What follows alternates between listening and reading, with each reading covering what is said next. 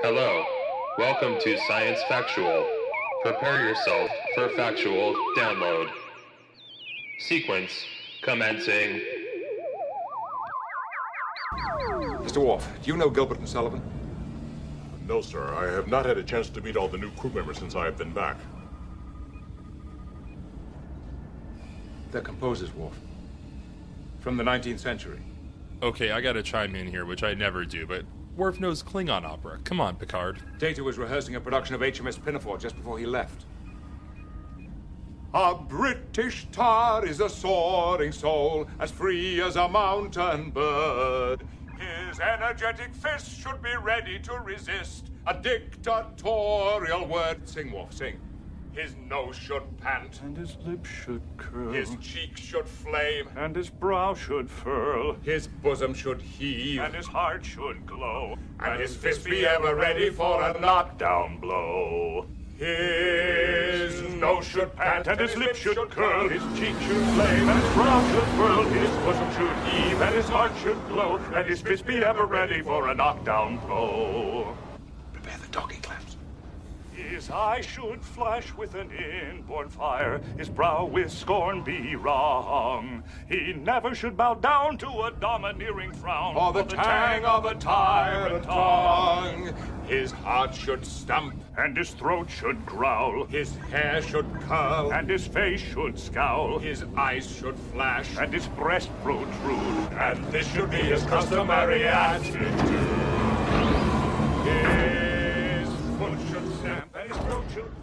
Oh, there's nothing quite like an old British tar. No, not that pesky Armus who took Lieutenant Yar from us far too soon. I mean that little ditty from Data's favorite score. It has been reported that it was Patrick Stewart who suggested the reference to HMS Pinafore in Star Trek IX's Insurrection, rather than the originally scripted reference to King Lear. We are all, no doubt, grateful for his suggestion. Good glorious day, folks. Welcome to this week's episode of Science Factual. I'm your host, Lieutenant Commander Reese Hendrick, coming in via subspace to bring you Star Trek The Next Generation, Part 2. The first part to this series is Episode 2, which you can find on Mixcloud through the Shady Pines radio app or on Spotify by searching for Science Factual. Speaking of part one of this series, we're going to build upon the foundation of the show covered in that episode with a deeper dive into the individual main characters, as well as a look in particular at one of my favorite characters and the movies for our water cooler fact. We also have a return guest, Chris Hudson, from that part one episode, as well as local comedian Marietje Hauprich. We sat down before Chris's mic at Captain Ankeney's in downtown Portland and got to talking the next generation. But for now, Let's see what's out there. Engage. Engage. I've lost contact, sir. What? Oh, yeah, hey, Captain Picard, we actually need to issue out a spoiler alert before leaving space talk on this one. Standard procedure. Engage. Okay, then, someone's a little pushy today. Jeez, didn't get his, Tea Earl Grey, hot. I guess. Well, here you go, folks. It's a priority message from Starfleet. It's a spoiler alert. Spoiler alert. Now let's dive into the actors and characters we all know and love. Shall we? Engage. Yes, I know. Gosh, I heard you the third time. Jeez, with this guy.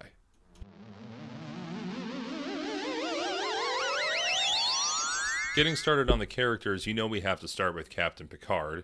Uh, we can do an entire episode on Jean Luc Picard on his own, not to mention the potential for doing a Ready Room episode where we deep dive into the psych profiles and actions of Starfleet's most infamous captains. Jean Luc was a born and bred Starfleet captain, never marrying and hardly affording himself life's pleasures, settling instead for the rigidity of duty and obligation that Starfleet seems to thrive on. Originally a stage actor, Sir Patrick Stewart was a classically trained actor who was tapped for the role because of his air. Which makes sense, as Jean Luc Picard does hold an air of assured authority. In real life, however, Patrick Stewart didn't have much faith in the show to start with, being quoted as living half out of his suitcase for the first couple months of filming, anticipating on a daily basis for the show to get the axe before really getting off the ground. Up next, we have Commander Riker, played by Jonathan Frakes, who was instrumental throughout the show, directing dozens of episodes and having a hand in directing both movies and episodes of the newer series of Picard. We first see Riker's iconic beard in Season 2, Episode 1, but I personally like that button chin of his. During a long pause between seasons 1 and 2 due to a writer's strike, Frakes grew out his iconic beard, and by the time filming began for season 2, Frakes decided to just go on set as Riker with his now iconic beard. Deanna Troi, but we'll get to her in a second. Riker consistently gives up the captain's chair in favor of remaining in the number one position aboard the Enterprise. I always thought there was primo territory for a Terran version of Riker to cross over and bring about Picard's demise, finally elevating him to the captain seat of the Enterprise D, or at least his transporter clone Tom Riker, but we don't see him again until a DS9 plot involving the Maquis.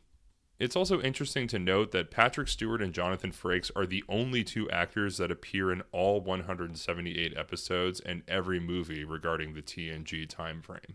That brings us to Lieutenant Commander Geordi LaForge. Actor LeVar Burton was constantly in pain when filming due to the visor he had to wear, which coincidentally was a feature experienced by the character.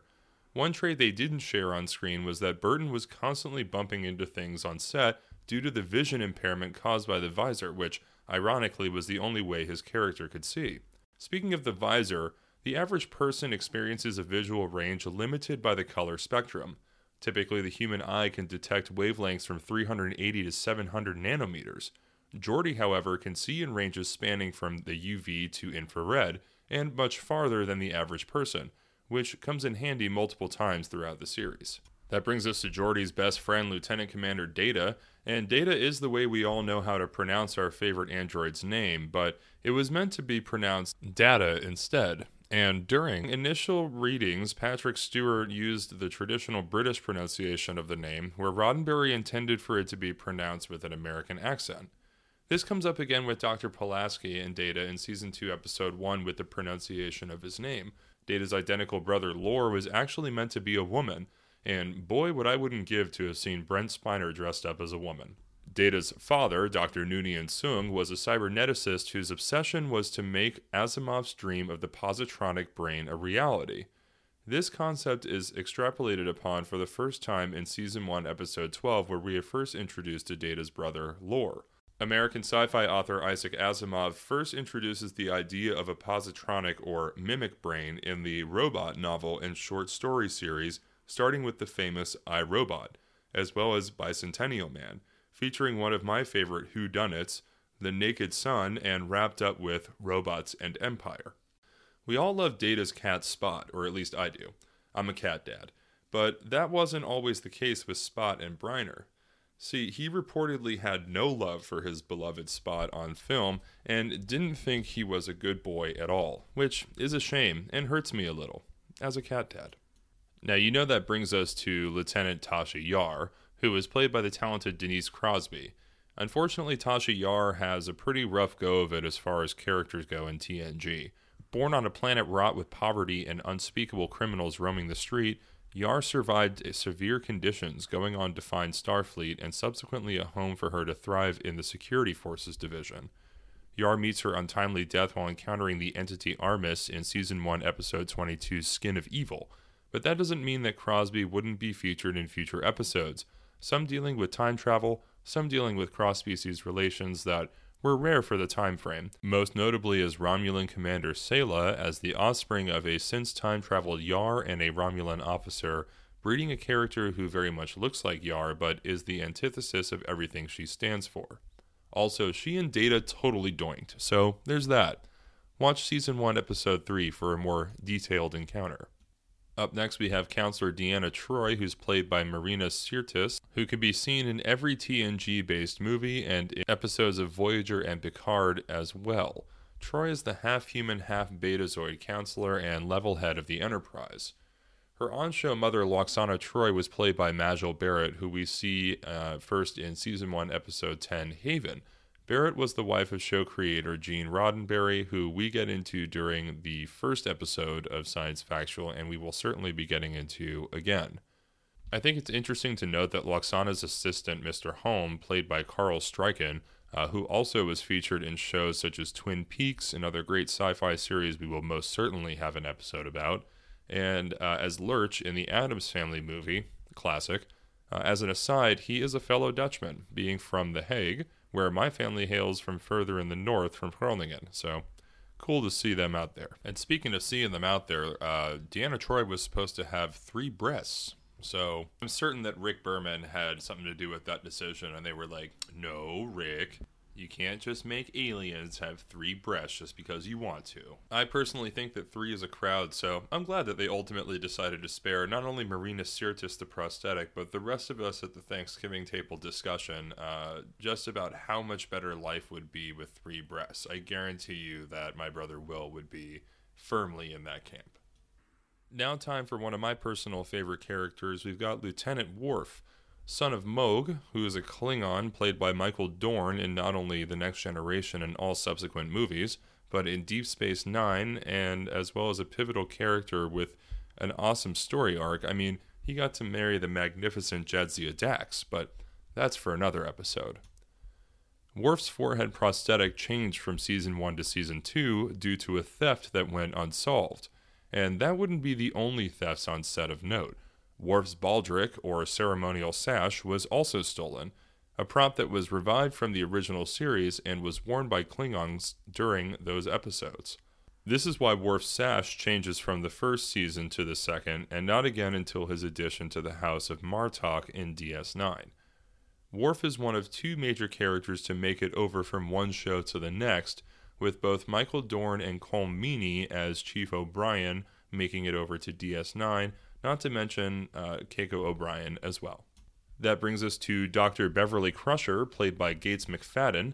Uh, she played Crusher through season one, and after her departure, Patrick Stewart was particularly vocal about her return after being replaced by Dr. Pulaski, played by Diana Muldaur, for just the second season. The reason for McFadden's initial departure was attributed to disputes, quote unquote, between her and the writing staff. Aside from her brief respite from the role, she returned to play Dr. Beverly Crusher in every other season and movie involving the crew of the Enterprise D and E. This was to the joy of many fans who found Pulaski cold and lacking in quote bedside manner, especially when dealing with Data, who, in my opinion, is just as human as you and me. Now, you know we can't talk Beverly Crusher without talking about acting ensign Wesley Crusher, played by Wil Wheaton. The budget for the first few seasons was lacking to say the least. In fact, they were so low budgeted that Wesley Crusher actor Wil Wheaton was offered a promotion, quote unquote, to lieutenant instead of a pay raise, which he declined.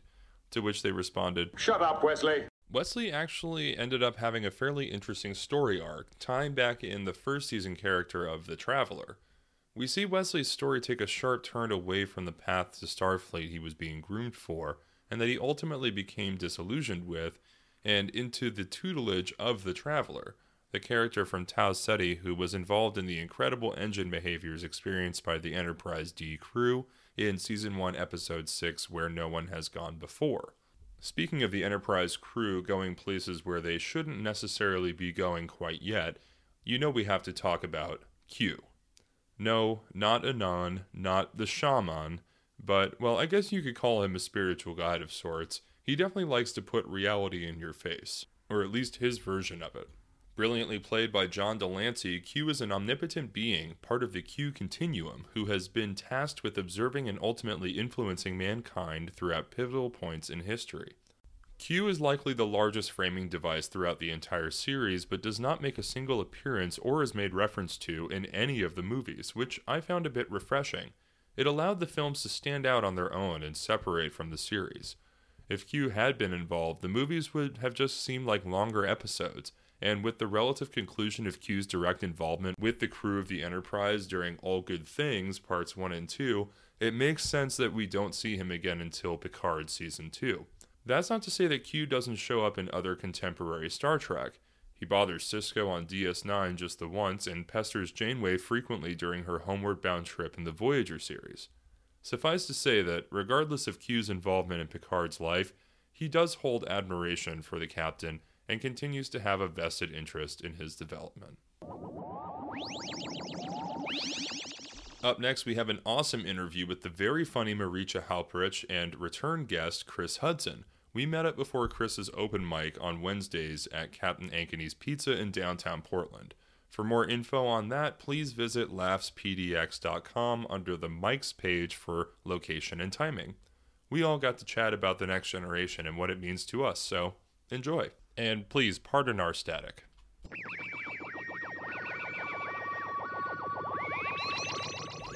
Well, uh, we're, we're here at Captain Ankeney's Yep. Pizza. You said it like Captain Crunch. Captain. Cap, well, I you know I, I hesitate to call him captain in the formal because Marietje and I were just wondering what what did he do to get dishonorably discharged from the Navy in order to have to like disgraceful in disgrace come to Portland and start a pizza pizza place? This is pizza, yeah. They do. They have a case with pizza slices in it. Three Yes. slices. It's- so that's a there's your qualifier. Yes. Uh, well, I, I'm here with the uh, uh, host of the mic that's soon to take place here, Chris Hudson. You'll remember him from episode two, part one Tea Earl Grey, hot. of Star Trek The Next Generation, which is what we're here to talk about with Marietje Hauprich. Yep. Did I do that? You got it. Nailed Nice. it. okay. I've been practicing it. Oh wow. Uh, Star Trek: The Next Generation. Every everybody's everybody loves it.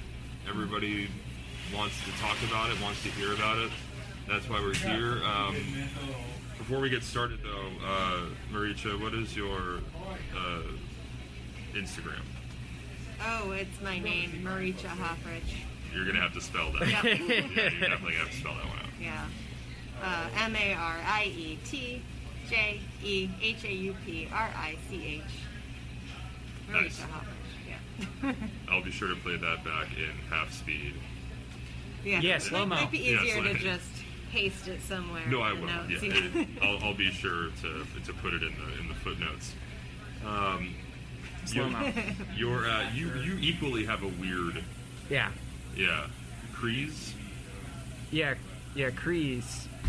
Uh, yeah. C H R I E E S Mhm. is my Instagram handle. C H. It's just it's just that C H R I E E S. Crease. When I made an Instagram, I Yeah. couldn't think of anything, but I was like, I could do this because Chris obviously is Yeah. taken Right, at Chris. Wait, Yeah. somebody already took Chris. There's Yeah. another Chris. Believe it or not. I I don't know. I might have to investigate that. Uh, I, I think that's I think you're just being lazy. Could be that too. Easily. um, so Marietje, how did you get your start in stand up? Like, what what drew you to stand up comedy? Oh well, I wanted to, to do it for a long time. Um, I mean, I, I, I loved watching it. I grew up, you know, we only I could only get uh, NBC in my room, so I would watch, you know, Conan and, and Jay Leno every night. I always loved it, and yeah, Sounds like a eventually, very rough childhood. yeah, yeah. It- it You can only get moments. you can only get two of the major five networks that were available directly to your room as a child. I Well, as a teenager, not as a child. I didn't have my own TV as a child, but yeah, as a teenager, watched watched a whole lot of that. Loved it. Started watching more of it as I got older, and then yeah, wanted to do it, but slowly, slowly got up the courage to do it, Nice. and then did it. so nice. here we are. So when when did you first go up? Um, 2019. Okay. Mm-hmm.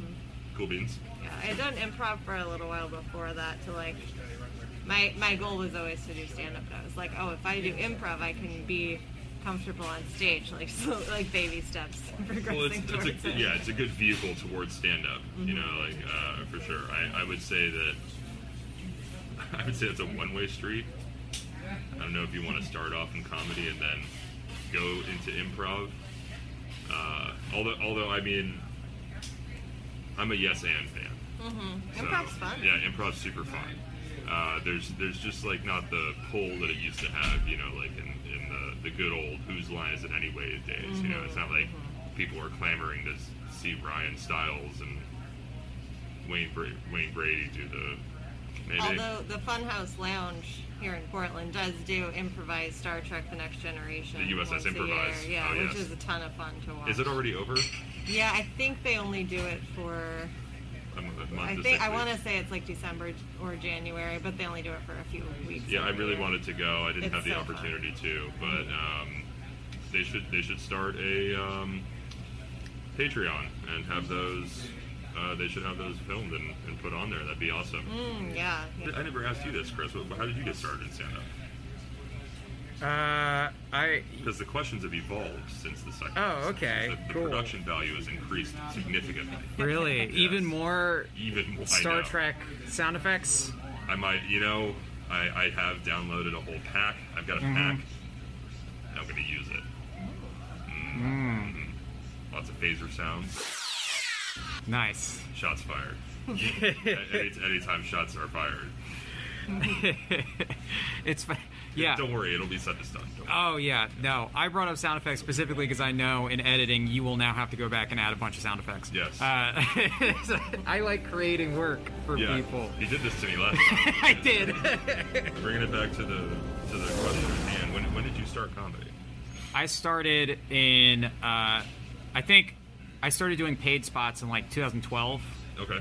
I, I started doing like paid shows, uh, but like late 2011, I was like dabbling in it, uh, and then you know just kind of took off from there. Had a lot of highs, had a lot of lows. You know how stand-up goes. That's that. That rhymed. That's so true. I got a Brent Spiner cameo for my birthday last year. Solid. I've seen a John, I've seen a couple Oh. John de Lancie's. What did the What did the Brent Spiner camp? What was that consisted yeah. of? Yeah, Yeah, you yeah, got to tell us. You can't yeah, just like yeah, drop he it. hanging on Brent Yeah, Spiner. no, it was just kind of a happy birthday thing. Um, a few other uh, of my friends, a lot of the other comics on the scene, like all pitched in and got it for me. It was a very nice gift. But yeah, he Nice. basically just said like, "Hey, happy birthday! I hear you're a Star Trek fan. That's cool." He just kind of Oh. Rambled on for a minute. Oh, okay. Said He, he doesn't really have any tag tags. Like he he can't be like engaged, you know, like. Right, So right. did- but did he did he say did he mention Spot? Did he talk about Spot? So? Um, no, he didn't talk about Spot at all. I don't think that they put my my love of cats in the uh, in the like info because like you Oh, I fill see. out a little Right. bit of info Yeah, a about little the person. questionnaire or what have yeah, you, and yeah. they just kind of said she loves Data. She talks about Data in her act or whatever. So. Oh, what's your bit about Data? Oh, it's it's very brief. It's just You that he what I was see what I did there? he was my first crush as a child. My first crush ever. Data. So, good taste right here. Handsome man. So you must really like that episode where he gets a human girlfriend. Mm. Yeah. That's- Oh, to be Oh, to yeah, be that one. gosh. To be a subroutine. Yeah. But he wrote it specifically for you, which is sweet. Mhm, That's mhm. nice. Yeah. Yeah. So, so your favorite that brings me to my next question. Uh, who is your your favorite character? Is Data? Yeah, yeah. Well, it's like start. I'm 34, so when Star Trek was on, I grew up like watching it as a little kid, and it was kind of on before I understood what was happening Sure. on it. Um, and then like kind of slowly started understanding it more as I got older. But then when Netflix came out, I like binged the whole thing as an adult, and then I still loved Data because yeah, I liked Data as a kid because I was like, ooh, it's that hot pale man. But, yeah, as an adult, I was like, oh, I actually really like.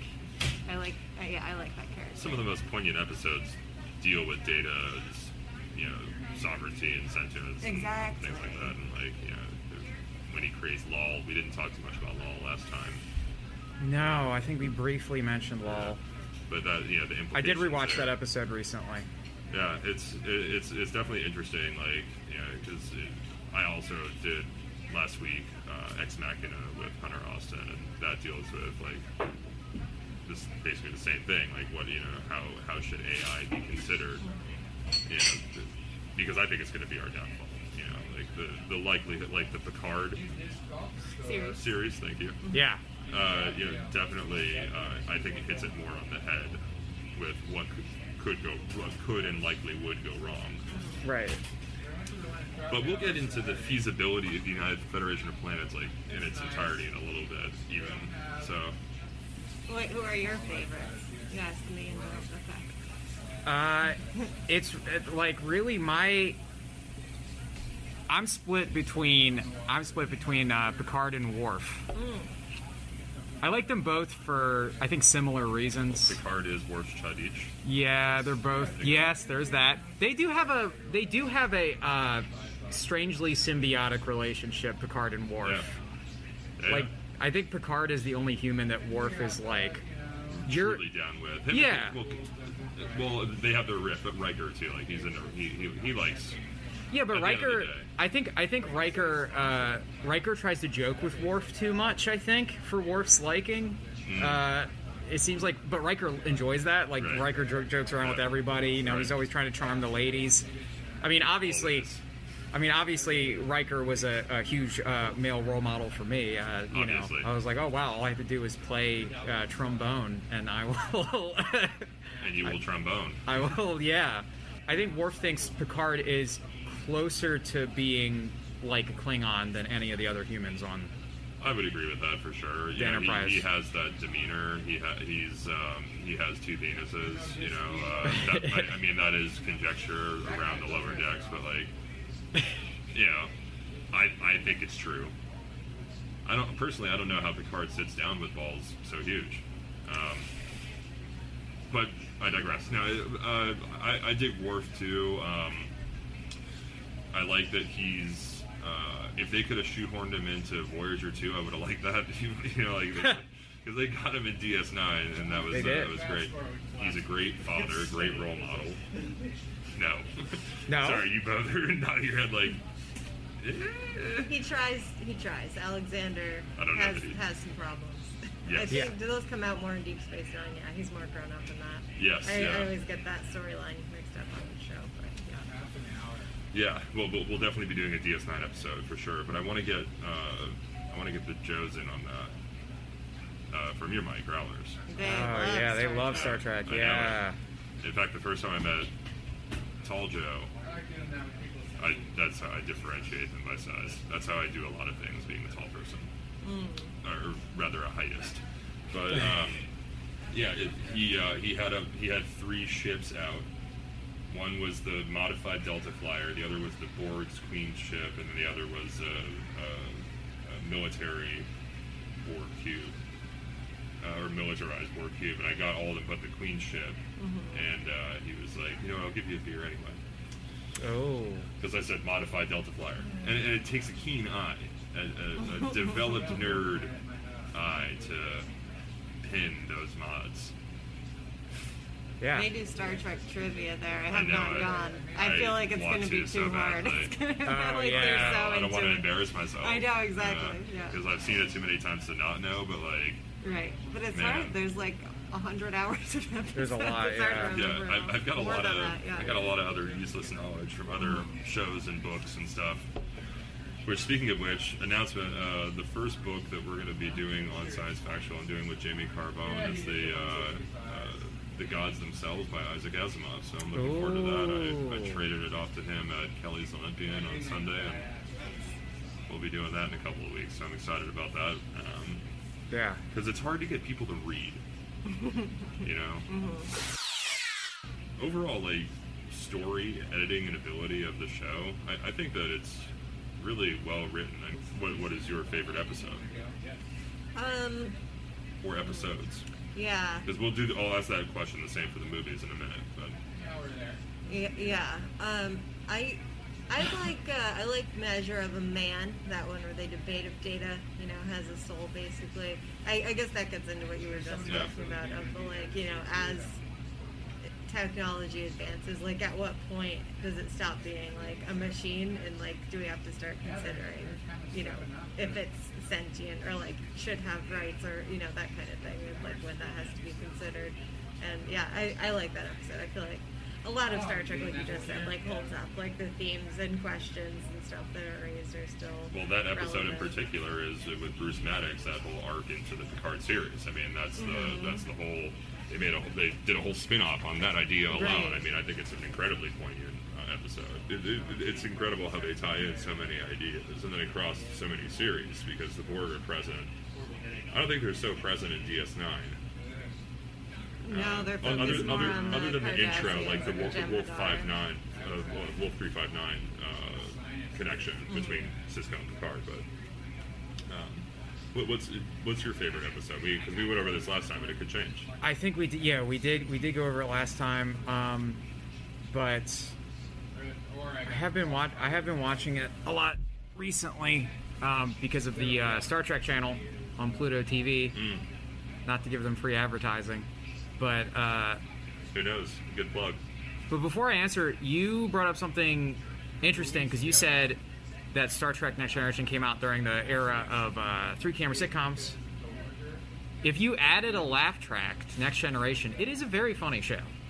It doesn't Oh, have a laugh track, but there are funny moments in the has show. its moments. It Yeah. has some very funny moments in the show, and sometimes they'll do a little, um, do a little orchestra, musical floor, like a little, floor, yeah. yeah, a, a Yeah. little orchestra, you know, to where a laugh track would be. Yeah. But you could easily put a laugh track in Next Generation. Well, speaking of Data, he has some great lines where like he'll say a line, and then you know, pan to whoever he just like dropped that knowledge on.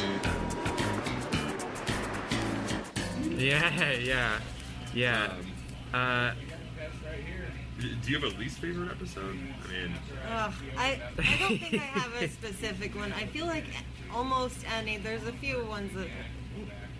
Most of the ones where the holodeck does something wacky, I don't like. When it's just oh, you don't like the, like the holodeck. Sherlock Holmes stuff, like the Moriarty stuff. No, I want Oh, or like- focus or like on the, um, focus on the now and the future. I don't want to focus on a holodeck gone mad and taking over the ship. It happens in every series, and it always feels like plot filler to me. Like they're like, we don't have a unique idea this week, so Well, the we gotta- hologram's always always misused. Like in Yeah. DS9, Quark tries to always use it. Of course, it's like a fuck suite. Uh, Yeah, yeah. And then in Voyager, the Hirogen come in and like you know they put them through the year of hell by expanding the holo suite and Mm-hmm. Imagers like out into the rest of the ship and like modifying them so that they can like hunt them as prey and shit like that. Um, I mean, the, the the holodeck is the entire basis, uh, as we find out, for the series Enterprise. right.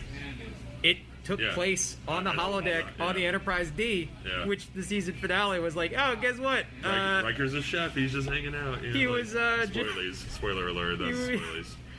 he was just observing. That's the whole series is him observing it.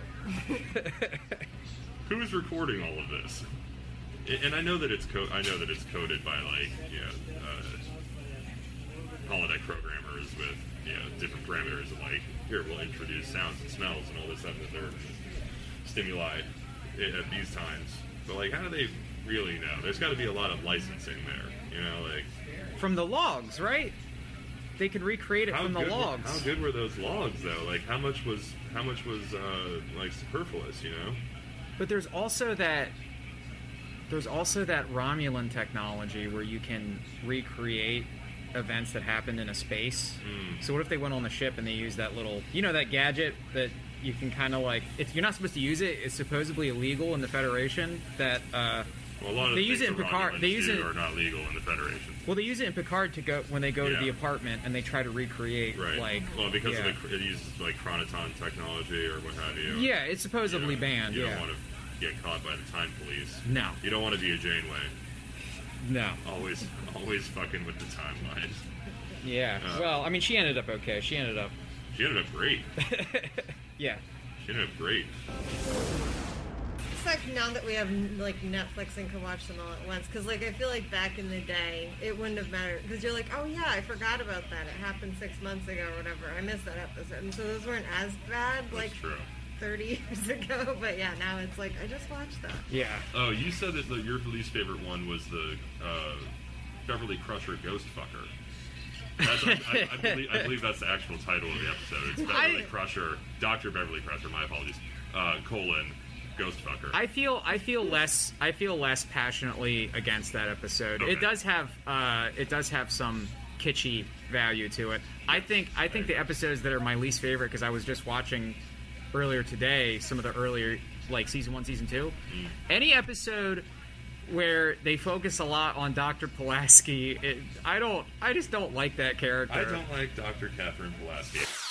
Yeah, I'm gonna. I know that's. A, I know that that Is this a controversial opinion? Do you like Pulaski? Do you like? I, I don't love. Well, she's And you know what? kind She- of boring. She's not there very long, and Yeah. I, I like that after TNG they wrote more compelling women into the show. Yes. Yeah, Now yeah. she was a holdover, uh, not char- character-wise, but she was Yeah. a holdover from the original series. Right. Which, which it Uh, looks. which is- that's what which is she. cool. She looks like she's from the original Right. series. Everybody else looks like they're next generation. She's generation. also on the, the, uh, stripping Riker's dad.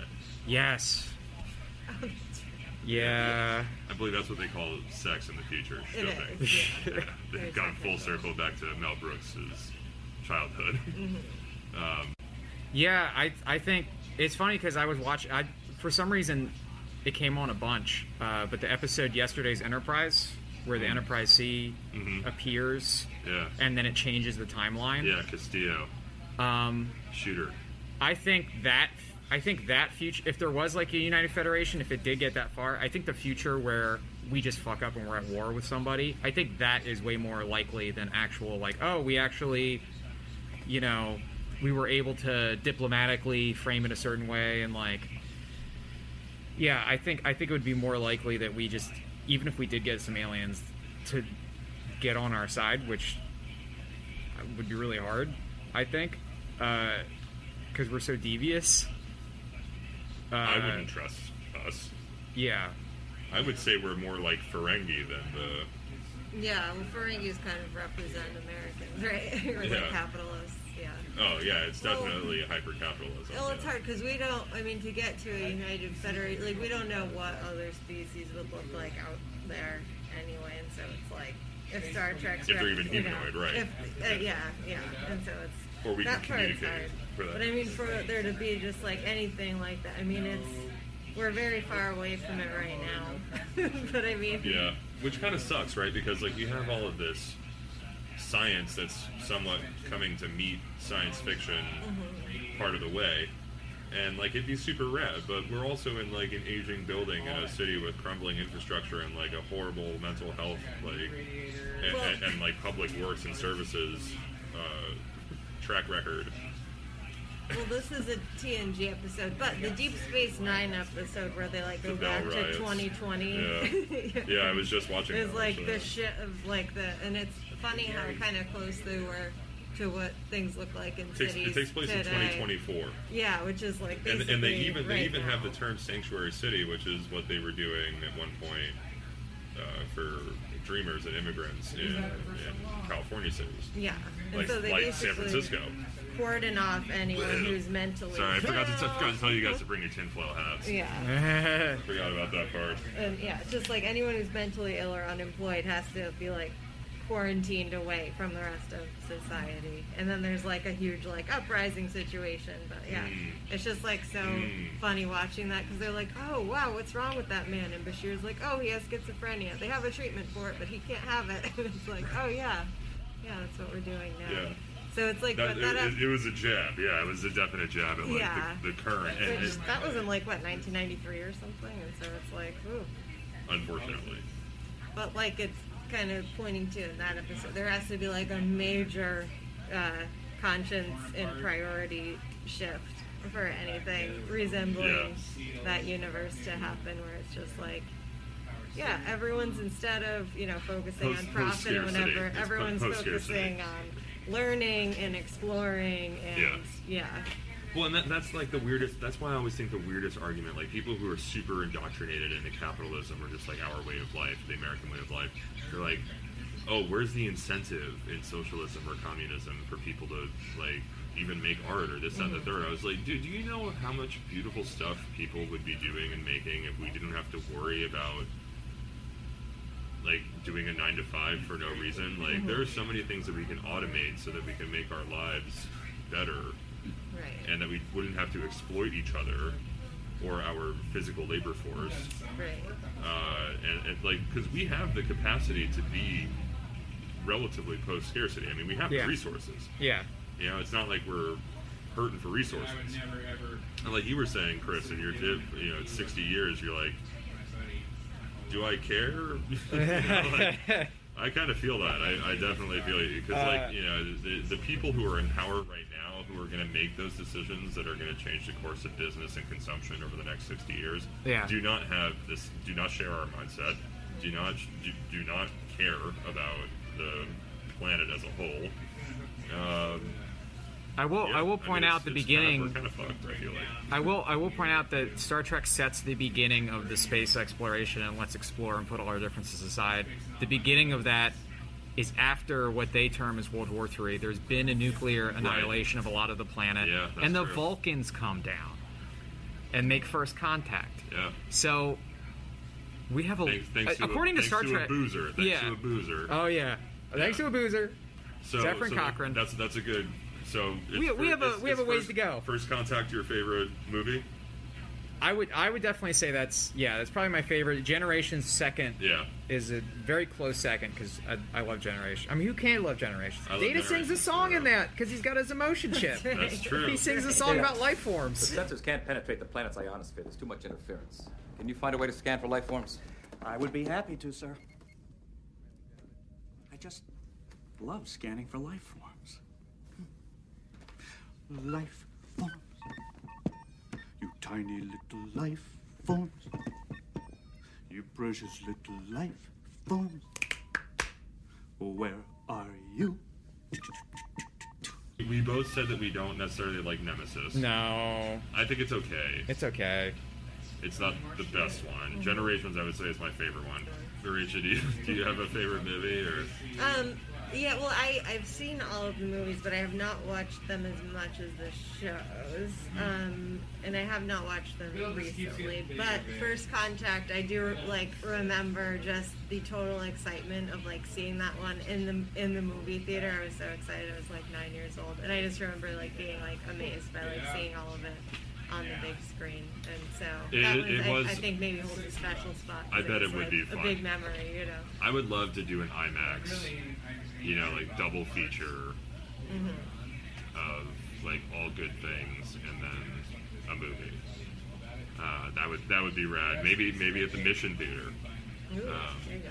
McMenamins, I'm sure would be Mick amenable to that. um, All right. Well, now it's off the table because you said that. Right. yeah, now, now they will stop taking my calls, uh, which, of which there were many. I, I mean, I think, I think think that we're going to have to go through a pretty intense culling. I'm going to call it a culling because I think that our alien overlords are going to be a, just like in the film in the Bible, they're going to cleanse this earth of humankind. It- It's hard. I, I mean, change happens gradually, obviously. Mm. Every generation's better than the one before it. And so, like, hopefully, eventually, think, well, maybe not every, but usually that's how it works. And so, you know, Well, we're maybe coming up at that gradually some 250 year social- sweet spot. Yeah. That average of because some last longer, Mhm. some don't last very long. Are you talking about when empires crumble? Yes. Mm. Yeah, a lot of people have been making a lot of comparisons between uh, the United States and the Roman Empire. That's like, like every every week there's a new article about like here's So- how United States and Roman Empire are the same. We're on the same path. I would have thought that Trump would be like the Nero, watching, you know, like fiddling while Washington D.C. and the Capitol burns. Uh, but I guess we'll just get, we'll, we'll see if Joe makes it. We'll if, if he makes it to oversee the.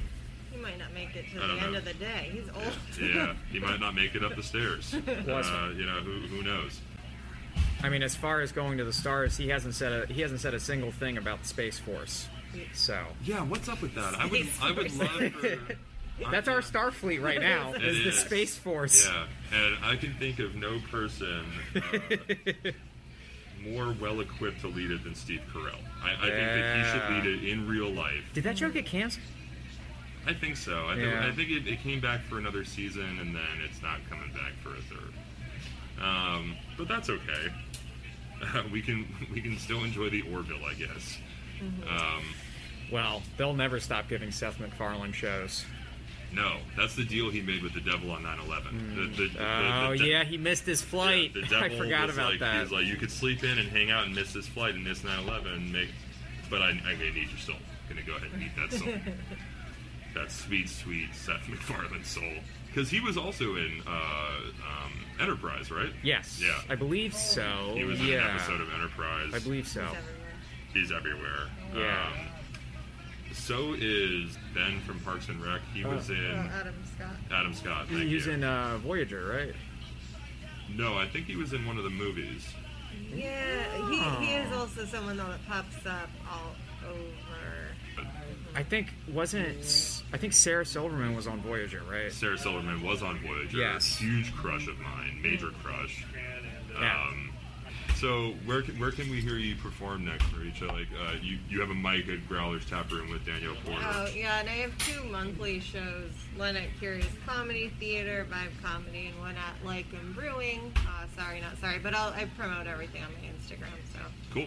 Well, you can check those out on her Instagram. That's Marietje Hauprich. You can rewind the interview for the spelling. um, Chris, uh, we're obviously we're here at the at the Captain's. Yeah, Cap, Cap, Cap'n, Cap'n Ankeney's uh, on Wednesdays. But I also I have some fun. I got some fun things in the works that are coming up. Some fun new showcase. Well, you can you can check those out. I'm sure on your Instagram as Yes. well at Crees. Hey, thanks for joining me. I appreciate it. It was fun. yeah, thanks for. I'm always down to talk Star Trek, TNG. Nice. same. This is reignited. I started watching it again this week. I'm like gonna rewatch the whole series again. There you go. Yeah, there, there are worse ways to spend your time. For so, sure, Yeah, yeah. for sure. And worse series in Star Trek to spend your time watching. That's for sure too. Enter- Enterprise. I'm I'm calling you out. Shot. There's that shot fired. All right. There it is. Picard it- season two, Picard season two. March, Ooh, beginning of March. Yeah. Awesome. Check that out. like in a couple weeks. Yep. Thanks again to Marietje and Chris for meeting up and talking Trek. I always find it interesting what people like and dislike about Star Trek, but particularly about TNG, since it sets the tone for almost all new Trek and push the boundaries of topics you typically see on television. There are concepts regarding gender identity, sexuality and orientation, race, class and exploitation, sentience and individual rights, and much, much more. That's not to say that the show isn't flawless. There are definitely some cringeworthy scenes and premises that don't really track with today's social climate. But for what it's worth, I think a lot of us find a home in TNG for the same reason at the end of the day, and that's because of the reflections of ourselves we see in the show where there may not typically be one in mainstream culture. With that being said, there is definitely an air of wishful thinking in the post scarcity society depicted in the show, much like Picard's wishful thinking at the end of the show while in Q's court. I sincerely hope this is the last time that I find myself here. You just don't get it, do you, Jean Luc? The trial never ends. Q, what is it that you're trying to tell me?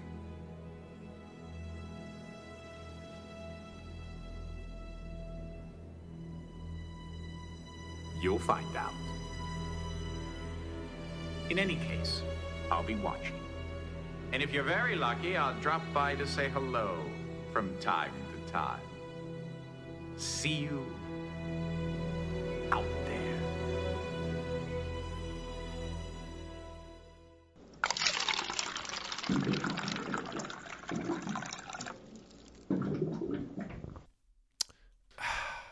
This week's water cooler fact is more like an observation than a stone cold fact, but it's still very much based in the evidence available from the four films in particular, in that they are direct lineups towards Data's emotional discoveries, ultimate demise, and pseudo rebirth. It's in the movie Generations that Data finally integrates the emotion chip he salvaged from Lore after he was dismantled. Data's integration of the chip goes less than ideal and causes problems throughout the course of the plot, but not until we get to hear one of the greatest lines in Star Trek history. Oh shit. We see in First Contact and his interactions with the Borg Queen that he finds sensations and emotions more enticing than ever, but still keeps his loyalties with Captain Picard and Starfleet. However, that scene where he makes out with the Borg Queen is a very nice. Of course, during the plot of Insurrection, despite malfunctioning in the beginning, Data recovers to become an integral part of the plan to protect the Ba'ku and their homeworld from the Son'a exiles who are planning to steal their metrionic radiation source. There's a great story arc between Data and a child named Artim, who is at first wary of Data, but becomes more accepting of him as time goes on, and even teaches Data, quote, how to be a child. The last film concerning the TNG cast is Nemesis, where we see Data's ultimate sacrifice in order to destroy the Reman flagship Scimitar along with Shinzon and his army. And it's this plot that brings up so many thoughts and questions regarding sentience and the potential to just upload into another body, which is ostensibly what Data does with B4, predecessor to Lore and his oldest brother. Despite B4's less developed stage, Data downloads the sum of his knowledge and memories into B4. Now, it is certainly clear that he is not a direct facsimile, but I'm certain that if B4's positronic matrix is stable enough to process Data's digital imprint, then we may very well have a duplicate on our hands. Eventually. But you'll have to watch the Picard series to learn a bit more about how all that turned out. Here are a couple of Easter eggs I noticed from the movies. In Star Trek Generations, Hikaru Sulu's daughter Demora Sulu is at the helm. Tim Russ, who plays Tuvok in Voyager, is an ops officer, which is interesting that he isn't a Vulcan in Generations because there's a story arc in another uh, episode where uh, he was an ensign during this time period in his first stint in Starfleet. Guinan was among the El-Aurian refugees rescued from the gravimetric stormwave. Uh, they were fleeing after the Borg destroyed their homeworld, a fact revealed in TNG episode Q Who, that's season 2, episode 16. And we kind of already knew this, but the movie definitely reinforces the idea that Data's connection to Spot is very touching, and that Data's tears are in fact orange, much like Spot. In Star Trek First Contact, we see actor Adam Scott is on the Defiant with Worf, which is an awesome cameo. Speaking of cameos, the EMH from Voyager makes an appearance. That's a crossover, as well as Ethan Phillips, who plays Neelix in Voyager. He makes an uncredited cameo during the Dixon Hill sequence in the holosuite, which is super awesome. You get to see Picard like unload an entire clip into a couple of Borgs while wearing a sweet ass cream colored smoking jacket. It's super awesome. And there's an episode of Star Trek Enterprise that sets up the creation of the Terran Empire, where instead of being inviting, Mirror, Zefram Cochrane, and the Earthlings attack the Vulcans who land uh, during First Contact and steal their tech. That's season 4, episode 18 in A Mirror Darkly, part 1. Moving on to Insurrection, uh, Frakes directed and gets the opening credit not quite Easter eggs, but they are some gems of scenes. Like, for instance, Worf gets a pimple, Data is a flotation device. Uh, this is easily the funniest movie. Riker shaves his beard, uh, Picard dances the mambo, Troi asks Crusher if she's noticed that her boobs have started to firm up. And then Data asks Worf the same thing. Uh, glad to know that the term boobs has made it to the 24th century. And uh, Riker and Troi finally get together, and that starts the relationship that gets picked up uh, in Picard. And last but not least, we have Star Trek Nemesis, where Wil Wheaton makes an appearance at the wedding scene, although he doesn't have any lines. And it seems as though Lwaxana Troi didn't make it either. Uh, the absence of Lwaxana Troi isn't clearly explained in the universe. However, since there was a second ceremony planned on Betazed, uh, this one following Betazoid traditions, it would seem logical that Lwaxana was on Betazed busy making sure that everything was perfect for that ceremony. Admiral Janeway makes an appearance. Uh, she's clearly made it back from the Delta Quadrant by the time the events of Nemesis take place. Um, Enterprise and the Romulans collaborate for the first time, which sets up the events leading into the Picard series. And they do actually reactivate B4 at the end of the movie, uh, who technically has all of Data's knowledge and memories. So uh, it is inferred that he will undergo supervision by Starfleet to enhance his overall cognitive abilities.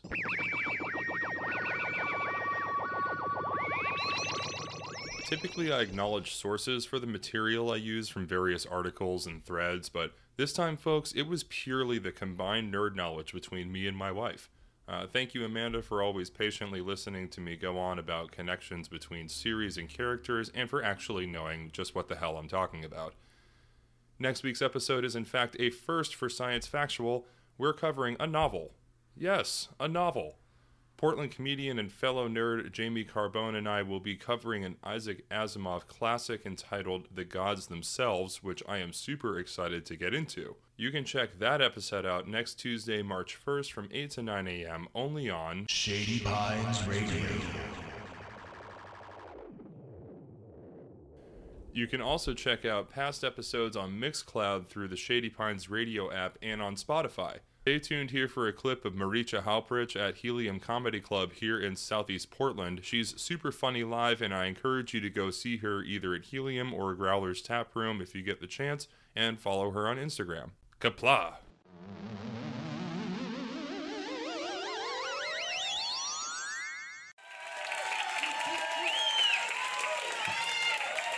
Thank you. Thank you. Yeah, I, uh, I have a weird name. Um, it's Marietje. A fun thing about having a weird name is that when I meet new people, they'll usually bypass small talk and just rapid fire personal questions at me right away. yeah, my side of a typical introduction goes My name's Marietje. It's Dutch. My dad's from Holland, but he lives in Canada now. My mom's an American. She lives in New York. They live in different countries because they're divorced. Um, it happened when I was a baby. Yeah, adding an unwanted child to an unhappy marriage kind of was the last straw, so. I guess you could say it was my fault. What's your name?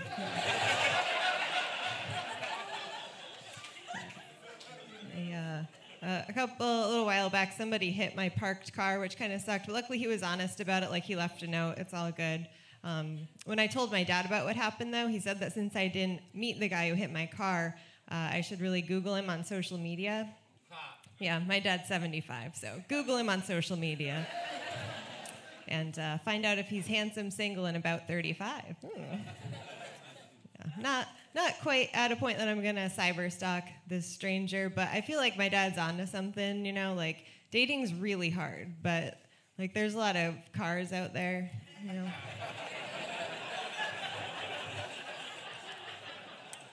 Maybe like next time, next time I'm at an intersection, there's like a cute guy next to me. I'll just side swipe right.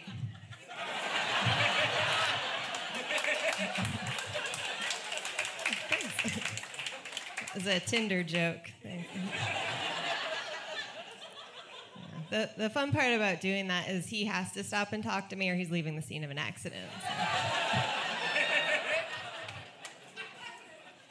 I'm, uh, I'm also a, I'm a cat lady. I have four cats, which is, I, I know it's a lot of cats. All right. You guys like cats. A lot of people ask me why I have four cats. Uh, and the answer is I just kept getting cats until my mental illness was overpowered by the smell of urine.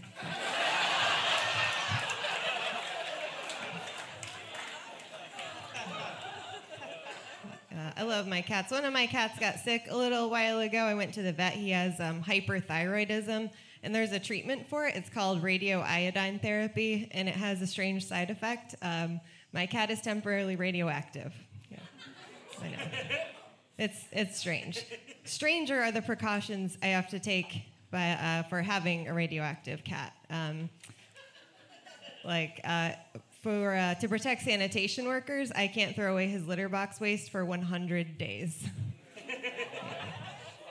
I know. Also, for 100 days, nobody will fuck me.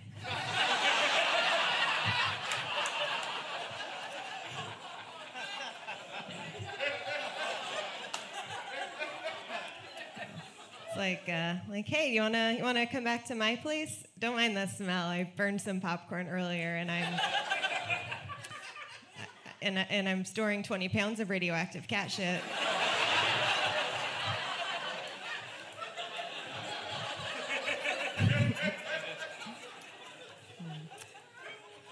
I'm uh, I'm not a very religious person. Um, I usually say that I'm agnostic, uh, which is short for trapped in a psychedelic induced existential crisis. I, I was raised Catholic, though, and I was homeschooled. So I had like a Christian homeschool education, uh, which I think was okay for most subjects. You know, like math is unaffected by religion. Like, you know, if there's one fish and Jesus turns it into 50 fish, like 49 miracles that day, you know. My science education took a little bit of a hit, though. Uh, my, my first grade textbook asked, How do ants know to leave the colony, get food, and come back? And I'm sick. So I was like, uh, The queen tells them. And my mom said, No, God tells them. Yeah. It made sense to me. You know, like I finally understood why my kitten Misty was ripped apart by coyotes. Yeah. God couldn't save her because he was teaching a million ants how to deconstruct a Ritz cracker.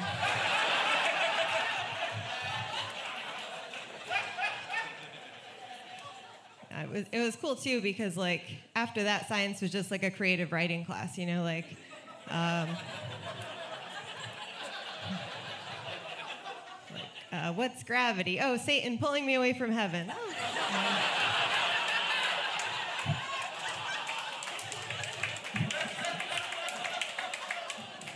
Uh, why does it rain? Oh, the angels are, are weeping because I lusted after data.